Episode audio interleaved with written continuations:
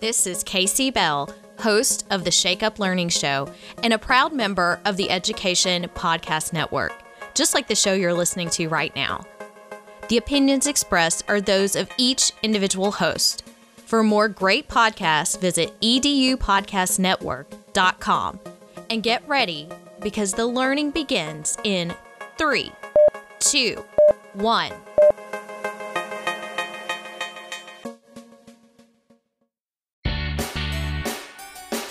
Welcome to the Ditch That Textbook Podcast, a daily show to equip, inform, and inspire educators to teach with less reliance on the textbook through technology, creativity, and innovation.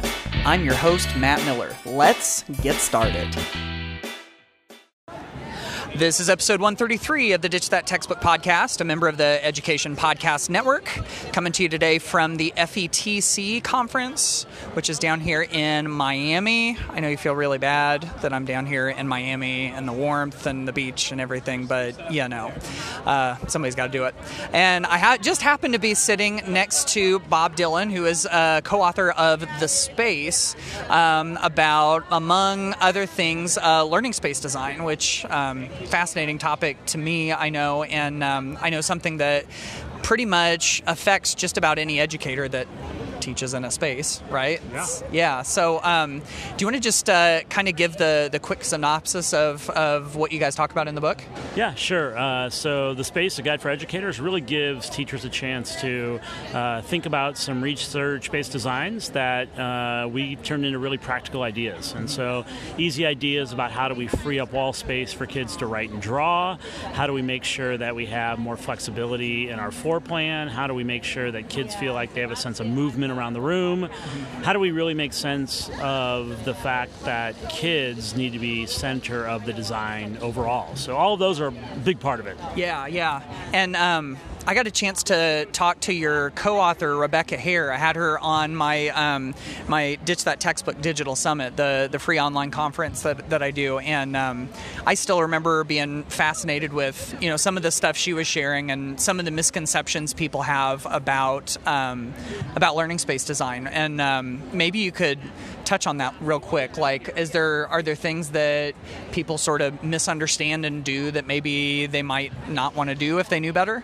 Yeah, sometimes folks think modern spaces are about like getting rid of books and desks and teacher desks, but really it isn't. It's about an intentionality and making sure that you're maximizing what you have and staying really flexible.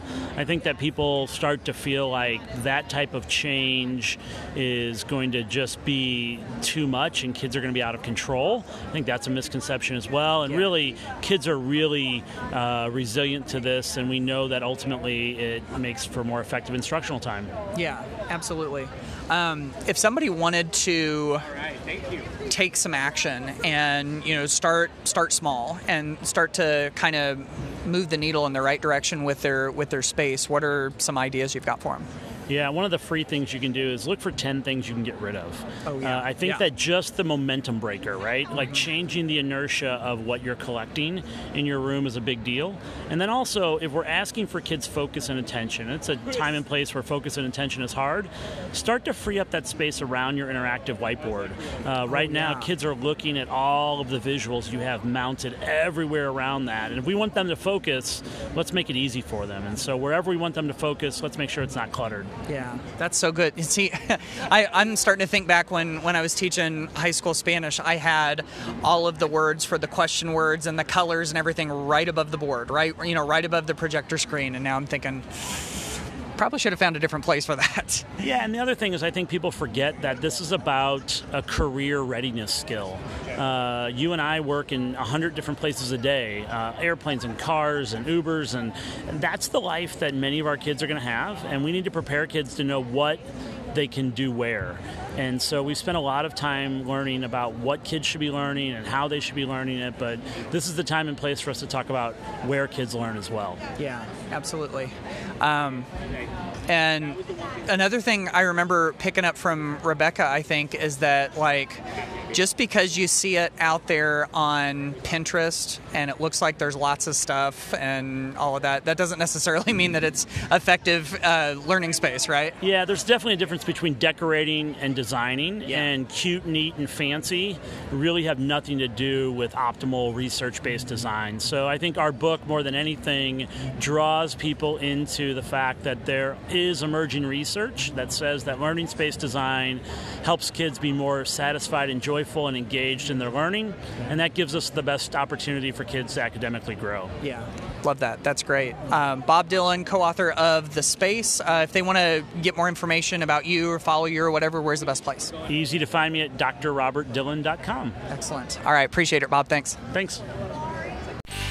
Thanks for listening to the Ditch That Textbook podcast. Be sure to subscribe to the podcast on iTunes, Google Play, Stitcher, Spotify, or wherever you listen to podcasts. If you love it, be sure to leave a review and rating on iTunes to help others find the show. Thanks for listening and happy ditching.